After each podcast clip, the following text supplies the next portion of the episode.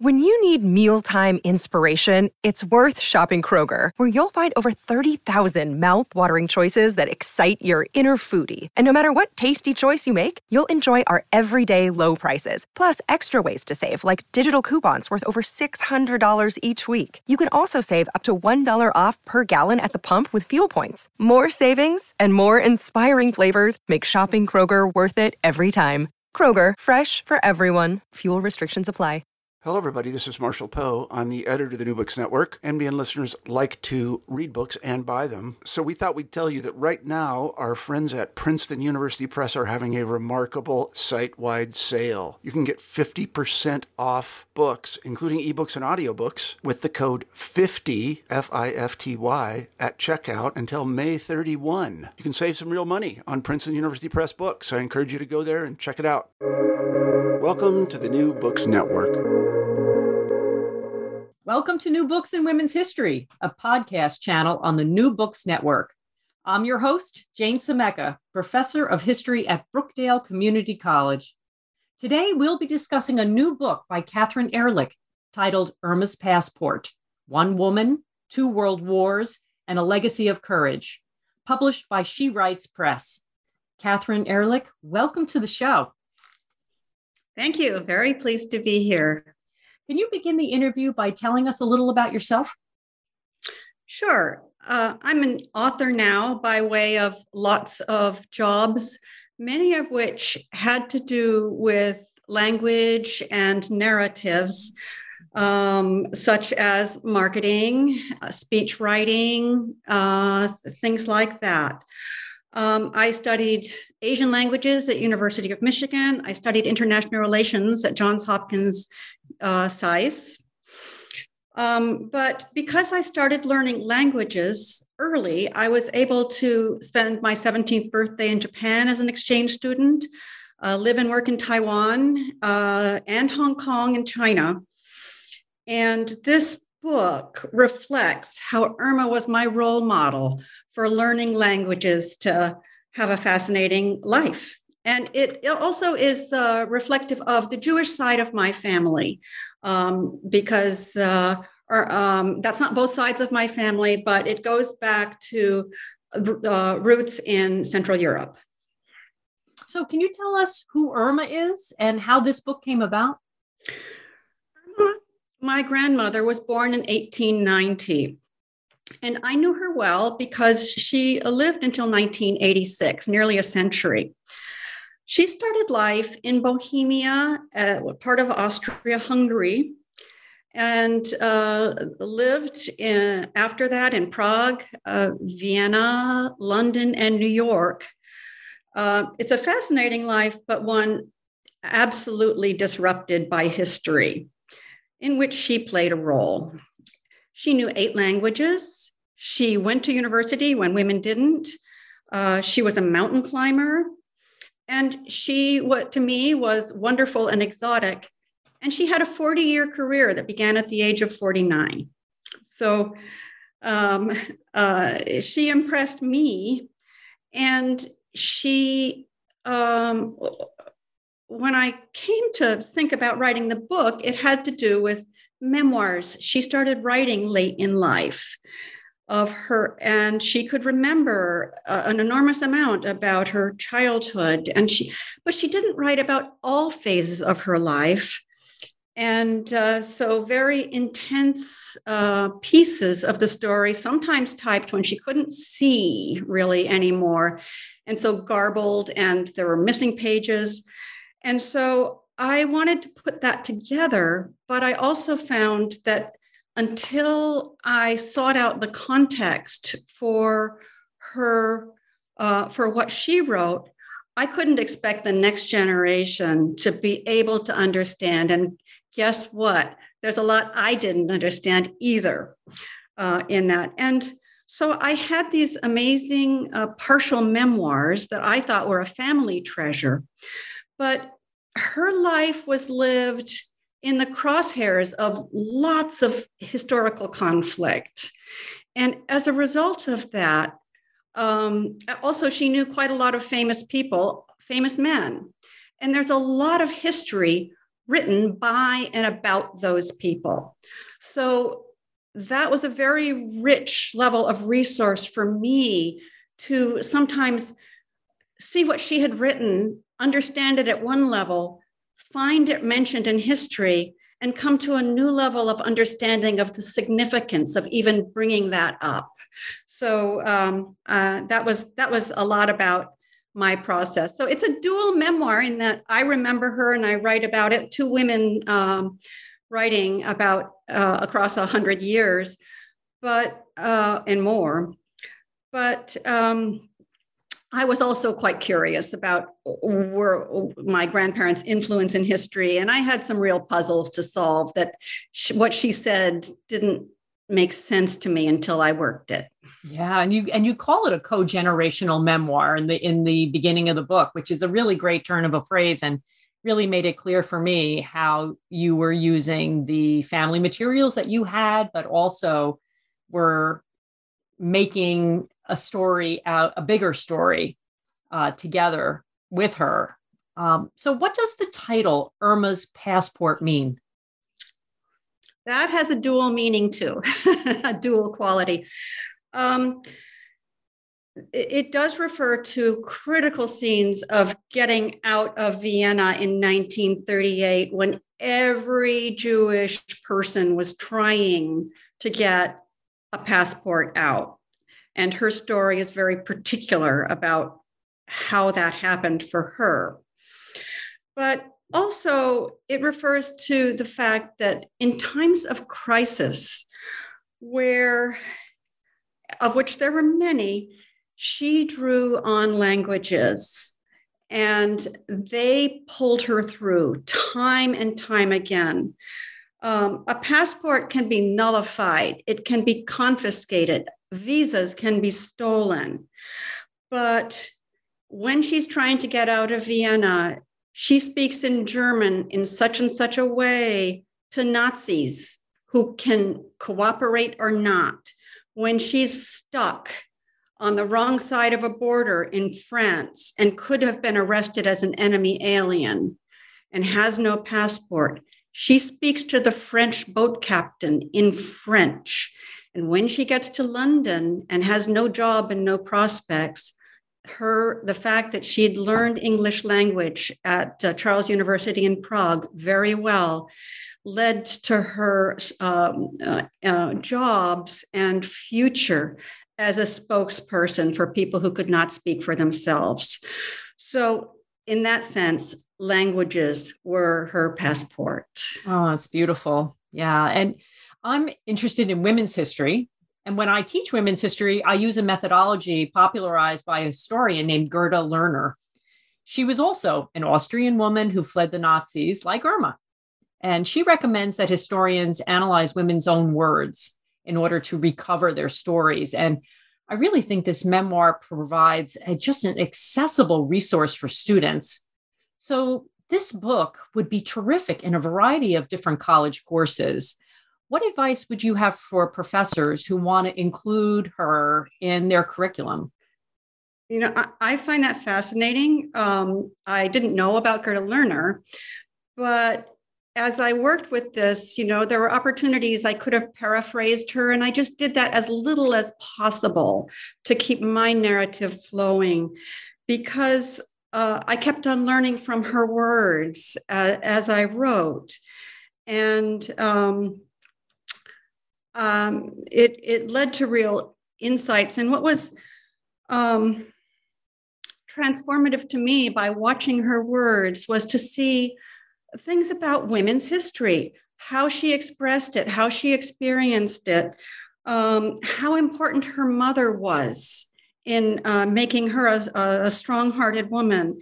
And in Vienna, she was inspired by other women, particularly Erna Patak. And uh, in London, when she's absolutely at the bottom of, of, of you know, her life as a, a refugee, um, other women notice her talent.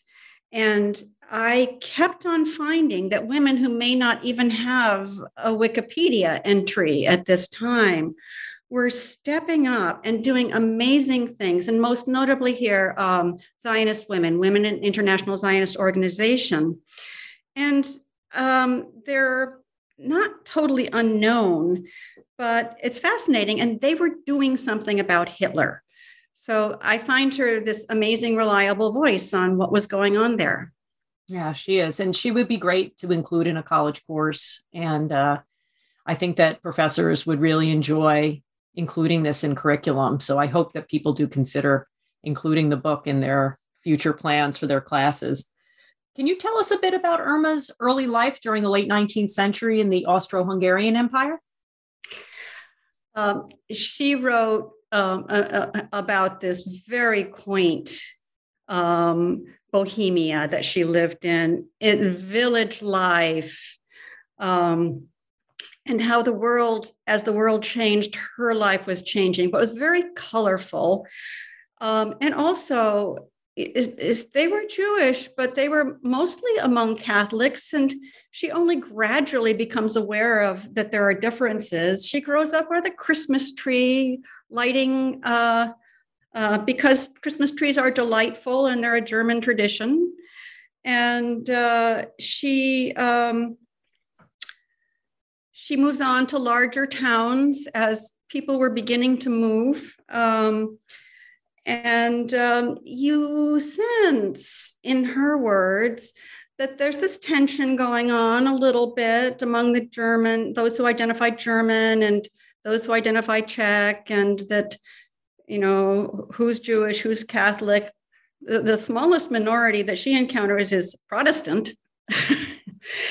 and um, but it's it's a it's a time of, of change and you can sense that as she's growing up um, but um, i'll say in her view uh, up through the time that um, she actually comes to university, life is getting better every day.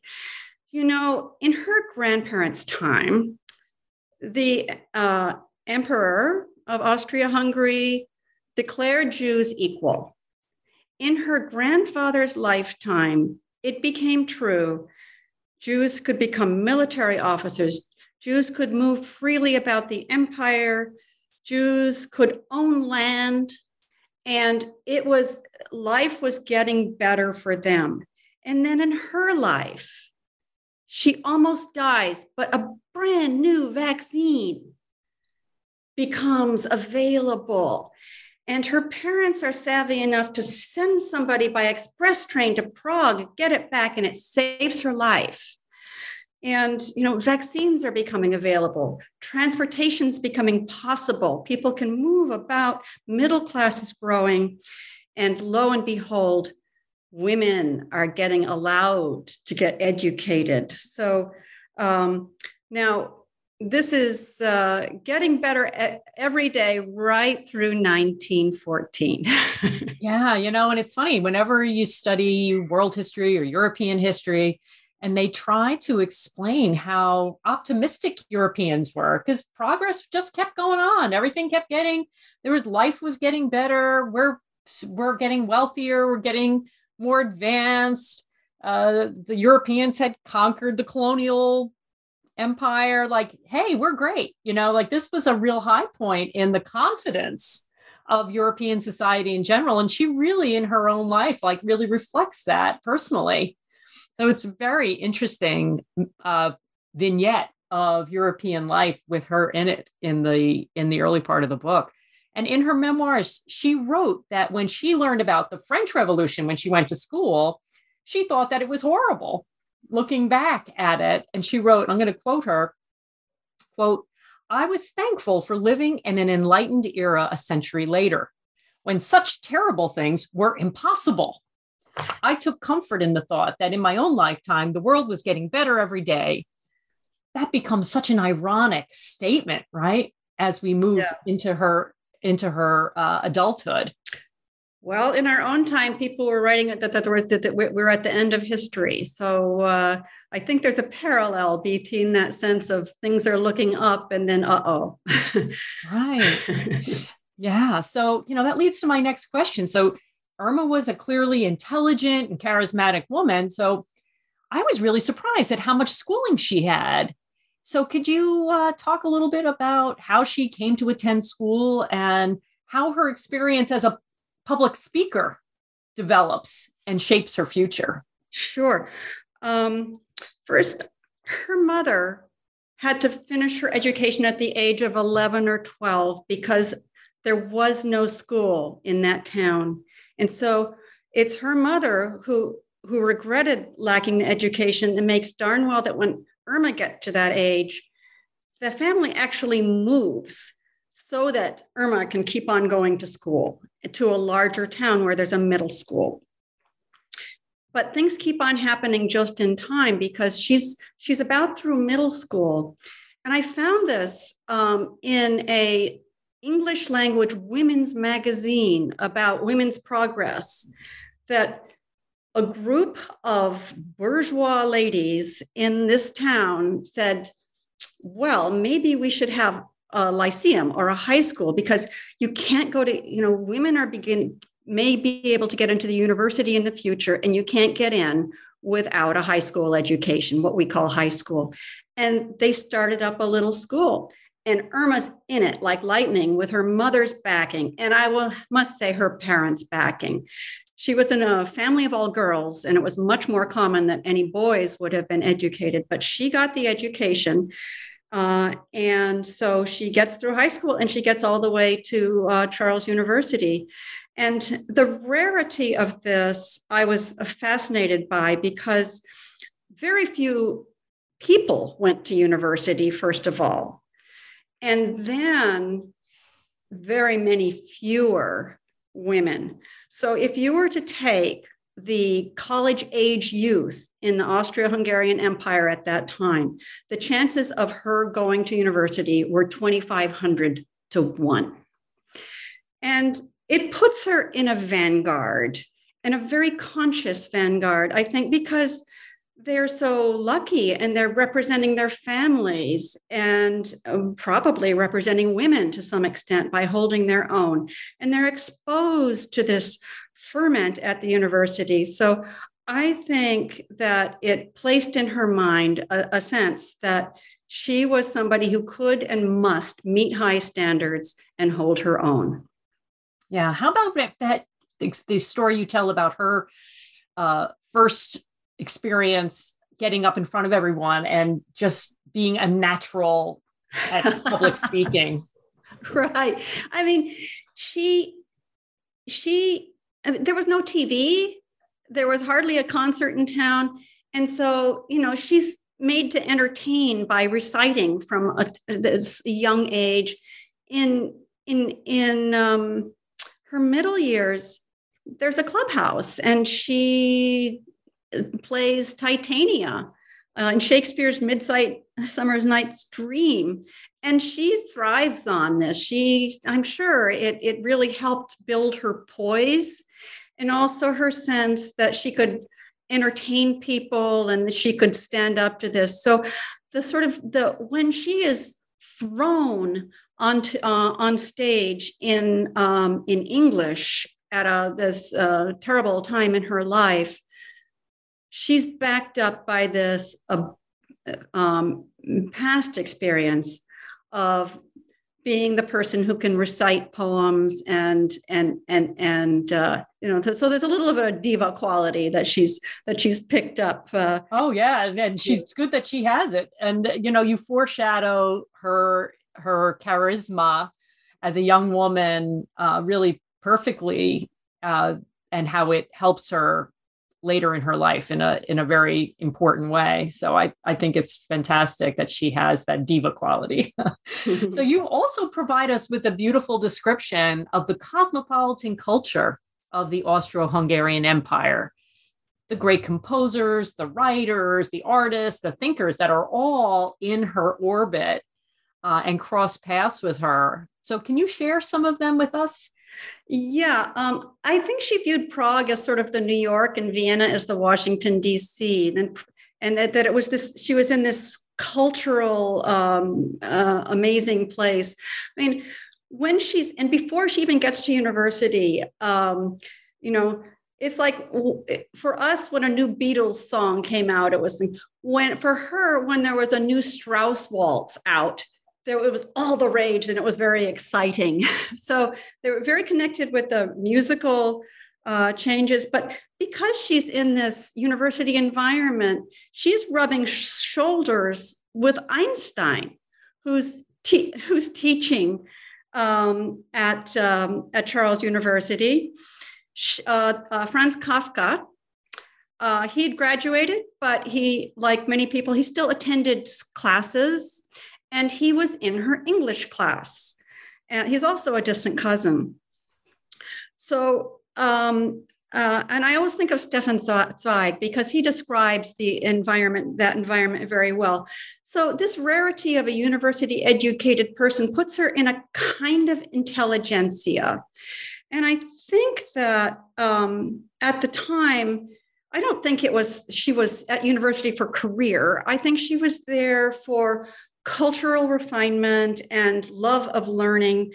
And ultimately, it's going to mix her with Zionists, and she's going to um, get to know people, including the future president of Israel at such time as it's going to be founded, Chaim Weizmann. So there, there's quite a mix they're not all Jewish. The um, uh, different phases of life. Uh, earlier in the life, there's much more of a mix. Uh, but uh, yeah, quite a few names. Yeah, and her but her mother insists she takes a teaching certificate, right?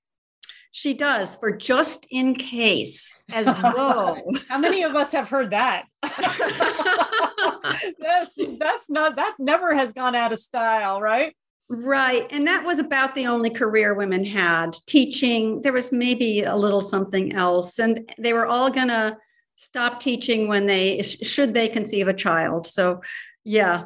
But just in case, in case you need to put bread on your own table, right? You know, right. You, you had that. But her, yes, her mother is, uh, is really quite a woman uh, as well. So it's really nice to uh, to recognize her how smart she was because she really did her quite a good turn by having her get that teaching job certification at uh, at college and so while she's in college she gets she gets married right so she gets mm-hmm. married to erwin kolmar on the eve of world war one or as europeans call it the great war mm-hmm. how did the timing of the outbreak of the war and her marriage change her life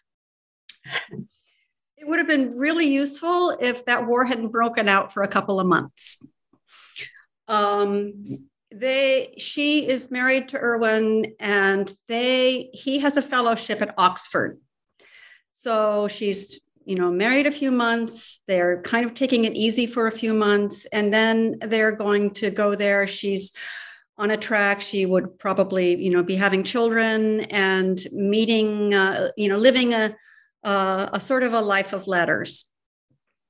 But in August, the guns of August, World War One begins. Erwin, as a university man, is in the reserves because most of them were, and so it's it's uh, part patriotism and part do your duty because you're viewed as officer material if you have an education. So he's in the reserves, and the army, uh, the uh, war begins suddenly, and all the reserves are going to get called up.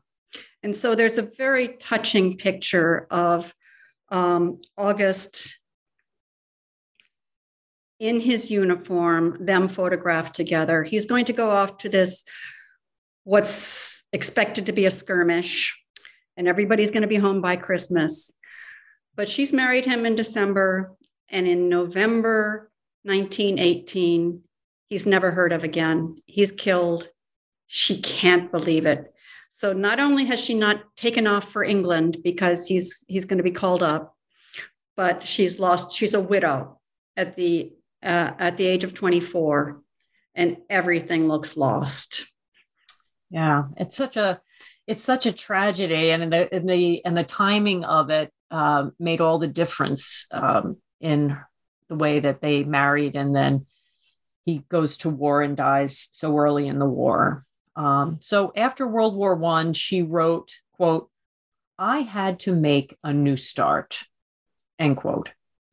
and her her resilience, her courage is really on display at this point in her life, you know. But she does find love again.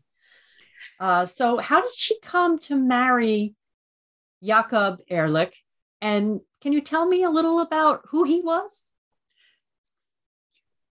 So, I find it remarkable that she moves to Vienna as a widowed single woman. She doesn't go back to where her parents and family are. She makes a leap. And she doesn't know people. She has a job, though, teaching at one of the Bloch schools. And um, she, she, she meets Erna Patak, who's this amazing um, Zionist woman who's going to run for office in 1919.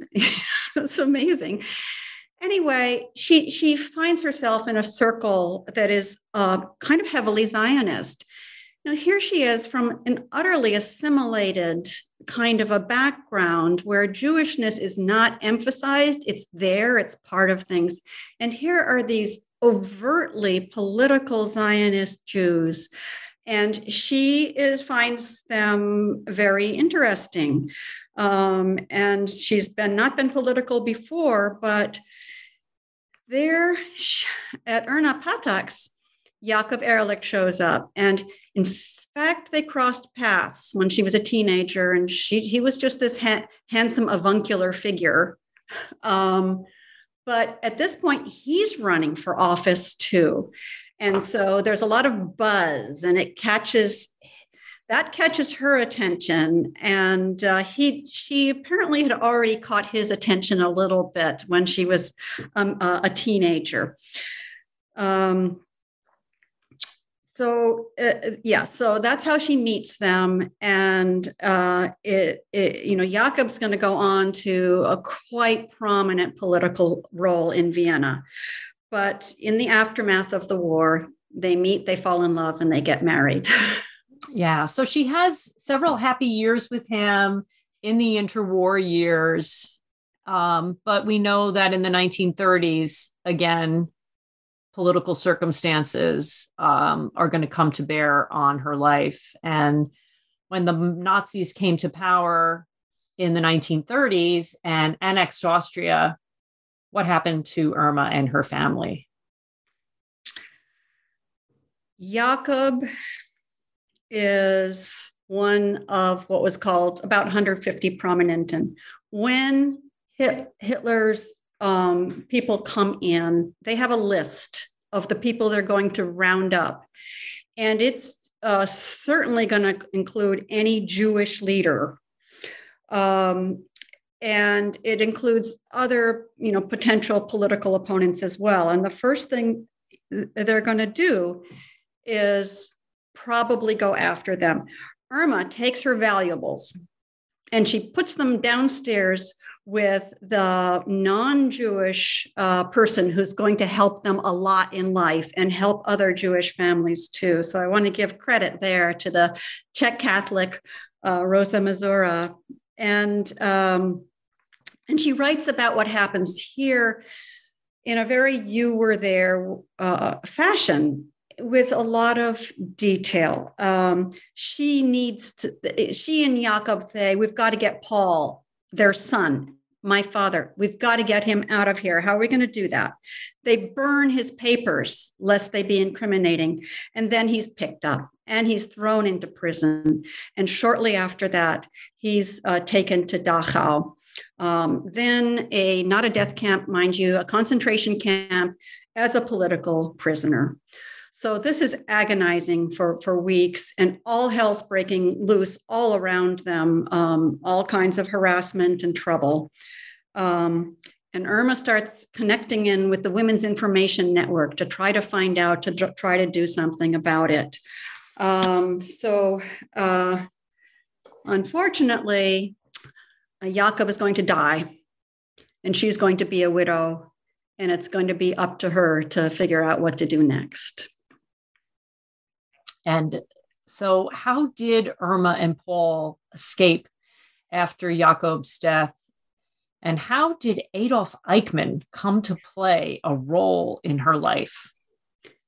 And here you're at one of my puzzles because you know, putting this together, I needed so much context. And what I really needed to uh, take in was that there were two years where the policy was forced immigration. It was not about box cars and deportation, it was horrible. But every Jewish family was trying to immigrate. Um, and um, Eichmann, in fact, um, has direct conversations with Jakob before Jakob dies. But the first time Irma sees him is when Jakob has a funeral. And this is this funeral is a cover up to the fact that he, it's been a prison murder. And it's but it's also a message to the Jews of Austria. This can happen to anyone. And Eichmann shows up at Jakob's funeral, where the Zionist elite is there quietly. They're, they're not allowed to publicize it. And he's saying, I'm watching. I'm watching you all. Mm. And the message comes across. Um, so this is the first time Irma sees him, but somehow Eichmann facilitates a passport for Irma out of Austria when um, she's just trying to get Paul out. And um, unlocking this has to do with understanding that Eichmann was funding the emigration not from just from the Nazi coffers. He was basically extorting money from wherever he could. And Jews in Austria, in uh, England, in America were sending money to via Nazi hands to fund poor Jews exiting who could not afford to do it. And Irma's passport has to do with Eichmann getting an agreement, a deal to get money from overseas. So it's brutal, pretty brutal. And I don't think Irma quite understood it. Right. As it was happening, she was, it was so, so scary. I mean, how she could possibly be processing this in a larger context, it's probably impossible, right? It's just the, it's only after the fact, right? That yeah, you, all you're just grateful you get out. You don't ask the question of of how this happened, right? Just so it was uh, such a really heart pounding part of the book to read.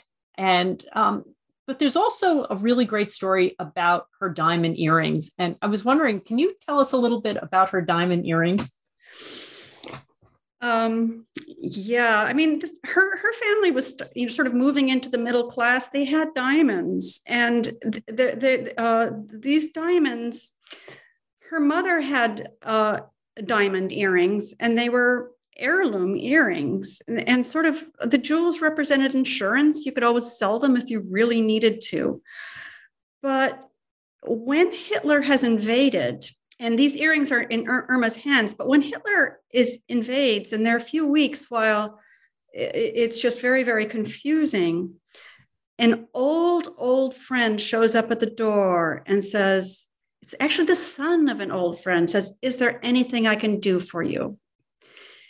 And the job he's given is to take her jewelry and to uh, get it out of Nazi sight. And he takes it to her parents in, in who are in in um, in Czechoslovakia at this time. So they disappear for a while, and then you know she's getting out she and my father Paul are getting out on the last plane before Czechoslovakia is invaded. The last plane, in fact, before Kristallnacht. And it, it the planes are small, they're puddle jumpers. It, it, it, it goes Vienna, Prague, it comes down. It's going to go from there to The Hague and then finally get to London, Croydon Airport and but her parents know and they come and meet her and she's they're not really allowed to get close but her mother her persuasive mother kind of begs And when they're embracing, she slips this packet of jewelry into Irma's hands. The Nazis would not have let those that luggage go through. I can tell you that. Um, so um, that I find them in my father's desk drawer after he dies. And he doesn't have this he's not there to tell me the story of why he's he's he's keeping them aside. But irma's memoirs come to the fore and they tell me um, and, and they tell me how those jewels traveled from small town bohemia to new york and and beyond. So um, they came to represent for me the hardiness of of of the wom- women and the people that Irma came from. And the beauty, right? The sparkling and the jewelry, and yes. they sparkle just like these women do in the story. And uh, I hope you wear them and enjoy them and think of all these wonderful women in your family. I really do. Um, so Paul and Irma get out and they go to England. And what happens there? She's getting off the plane. She's made it out. She has no plans. She has no money. She has a 15 year old son to take care of. And she's been a housewife helping out, that helped out in her husband's office for, for quite a while, while in that Zionist hub. She doesn't know what's going to happen. But the Zionist connections mean that for a few nights, she's housed at the um, with a uh, with a British MP.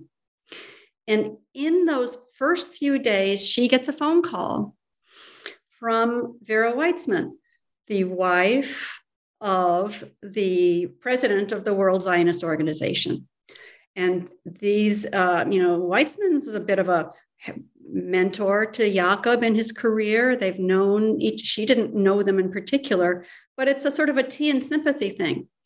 And Vera Weizmann listens to her talking about what's happened in English. It's so rare that someone arrives as a refugee speaking English uh, so well. And she's uh, uh, and she says, "You have a gift to make one feel what you say."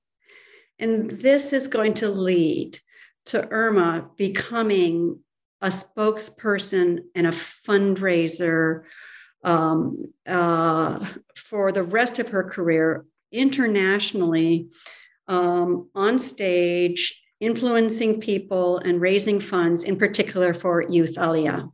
And Paul's not so happy in England, right? no, he's not. Uh, and that's that's a shame, you know. but so he's unhappy. So uh, I guess there there's going to be another move, huh? Uh, there's going to, I think, uh, British public school could be counted on to not be kind to a refugee uh, who's probably never been encouraged to play sports in his life. And, and, and he's, he's on his own there. It's a rough training ground, but it's also where he sees the class system at work. And when ta- the time gets ripe, and Irma's poised in her career. She's going to give it all up because she's focused on Paul. And Paul says, I'd rather be, I, I think we'll do better. I'll do, I'll do better in America because I can tell that I'm never going to be allowed to forget where I came from here. And it's going to damage me for the rest of my life. And she wouldn't have it. So, whatever it cost her, she was picking up stakes and going. Yeah. And Irma has to start again. So she how does. did she make a new life in New York? It's really not easy. She thought she, you know, got a reputation going. I think I, I mean, I have this experience too. When you come back from living abroad for a long time and you think you're a shining example of uh, of know-how and knowledge, but you're a newcomer to where to where you got to, and she's got to prove herself all over again and pick up pick up, you know, speaking bits here and there and ultimately it comes through but she's um, she's hell-bent on one thing. And i i don't know whether it's uh, the a woman's perspective or the freudian perspective but she does not want paul going growing up with something she called a refugee complex. Somebody weighted by the past uh, and she wants him to be able to integrate as she felt integrated in her youth and have sky uh, sky the limit and the fact that he's lost her his father she's going to make up for that. So um, she she builds up her career she gets him in school and uh, she makes it work. Yeah so what happened to the other members of the family that they left behind in europe it's not a happy story um, as soon as she gets to england she does manage to to um, find a bit of sway. It's it's a drop in the bucket compared to the number of people who are begging her to find a way to get out. But she does get her sister's children out and a few friends visas but most of the family stays too long doesn't move fast enough and um, you hate to see it, but their lives end end 1942, 1944, uh, sadly.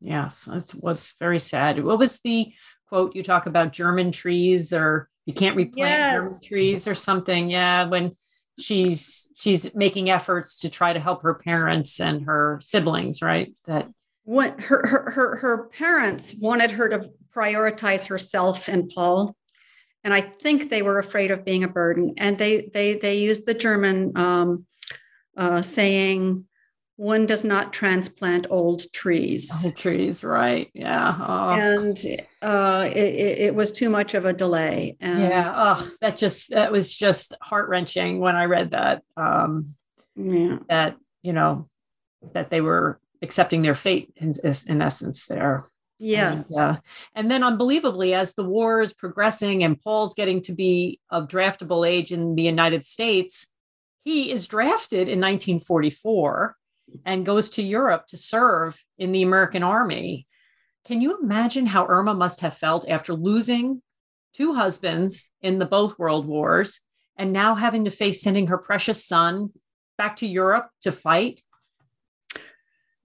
Uh, yeah, I, I really, I think she tried to pull strings to stop it, but the thing is, he wouldn't have it. He was going to enlist, and uh, so my father, Paul Ehrlich, became an American citizen by uh, uh by uh, induction into the U.S. Army, and uh, it was fortunate that it was towards the end of the war, and it was he had some interesting times after the war uh, he got to see Vienna post war uh, and, and go back there and see Rosa, his old nursemaid, basically.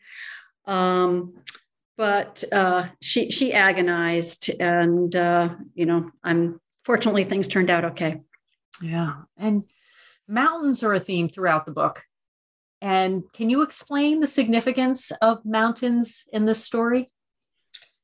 Well, Austrians love mountains. They, and she loved mountains and she climbed them and she found beauty and joy there. And the it's it's where the uh, Austrian symbol, the Edelweiss, grows.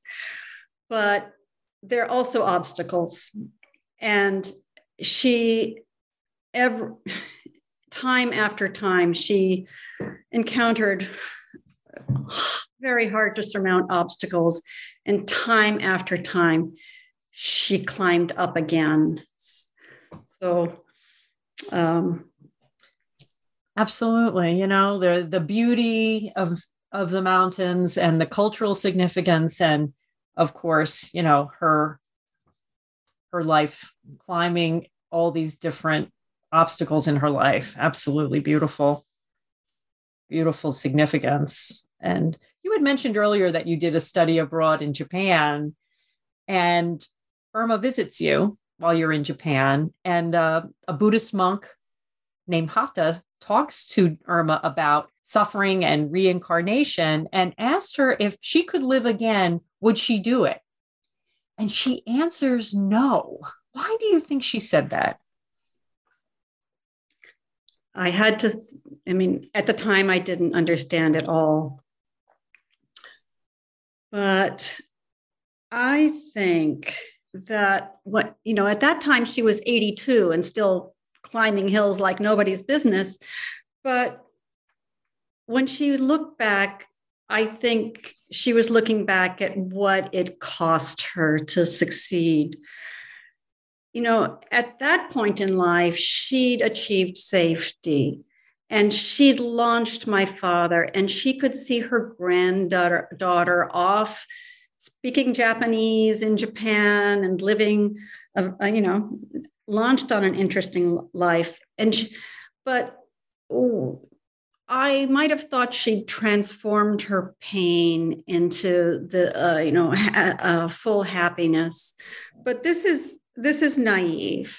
She'd achieved a lot. She'd saved her family and she'd saved so many people through youth aliyah and and other um, causes and um, restored dignity to people through reparations but it cost her and i think she could say that she had done her part but it would be darn risky to try to see what history was going to bring her next next yeah yeah so what do you think we can learn from irma's example you have to notice that history can smack you at any time. yeah, sure. But can. I want to say this is not a story of survival. This is not a Holocaust story of survival. This is a story of surmounting barriers. And um, I think we can see quite a bit about women's history. And if you, I felt, felt like I, when I took away only the job title and only how much you were paid and looked at what some of those Zionist women were doing in terms of running an international organization, um, building it, being very effective. I, I just thought, well, they were quiet, but we stand on their shoulders. And you know it's not how she talked about it but what's her it's what her words show.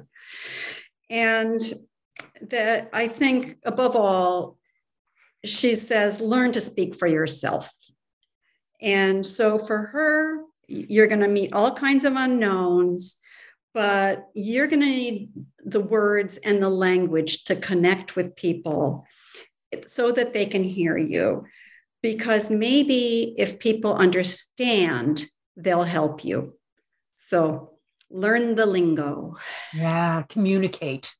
Yeah, kind of like almost uh, having um, just incredible skill with communication. You can almost surmount almost any problem or you know solve the problems of the world. It's really beautiful. It's just she is a I, I think, an incredible example of per- perseverance and courage. You know, like the title of the book says, a legacy mm-hmm. of courage. Um, and and this feels like the perfect time for this book in the United States. You know, there's an alarming increase in anti-Semitic and racist violence in the United States over the last five years, and uh, the movement to ban books really underscores the importance of stories like this. Can this book serve to educate and help promote tolerance, do you think?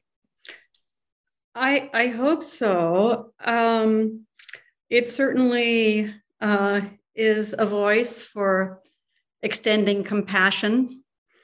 Um, I feel like the great religions all tell us to, but we uh, don't learn the lesson very well. Um, I was very impressed by the early Zionist movement because of the analysis of the situation um, that was written by in the in the book The Jewish State by Herzl, and and and then also in the early Zionist organizational thinking. They they they said, here's the problem with the Jews, where we get we get um, expelled from places and we find a place that's comfortable for us and we get settled in. And then a whole bunch of other people come because it's safe there. And they they that causes disruption from whoever's there. And here comes another whammo. And i feel like it's sort of yeah when people move about we see that time and time again the intolerance increases. And um, it's a perennial problem that we still need to figure out how to solve. And, but in the process, watch out who's persuading you to do what and how. Be careful who you follow. Um, Hitler was saying the problem was the communists and the Jews. Now we have people that are pointing the finger in some other directions, and um, you know it's a it's a turbulent time. Yes, it really is. And you know the photographs in this book really add a lot to the enjoyment of the story. And I love whenever I turn the page to a new chapter, I love to be able to see Jakob and Paul and Irma, of course. And so you were so lucky to have these photographs. Yes, yes, I, I, I think so too. Um, it's uh, Irma managed to hold on to a few things, and we are we are indeed lucky. So I, am glad you enjoyed them, and uh, and uh, please do. yeah, thank you. You know, you yearn to see their face when you hear their voice, and you want to see the face too. And it really is really terrific addition to the story. Um, and I want to thank Catherine Ehrlich for joining me on the show today. You know, you said earlier that um, that Irma could make people feel things by the way she spoke, and you really made us feel something with your writing. So I want to thank you. I really enjoyed Irma's Passport, One Woman, Two World Wars, and a Legacy of Courage, published by She Writes Press. Until next time, on New Books in Women's History, this is Jane Semeka. Keep reading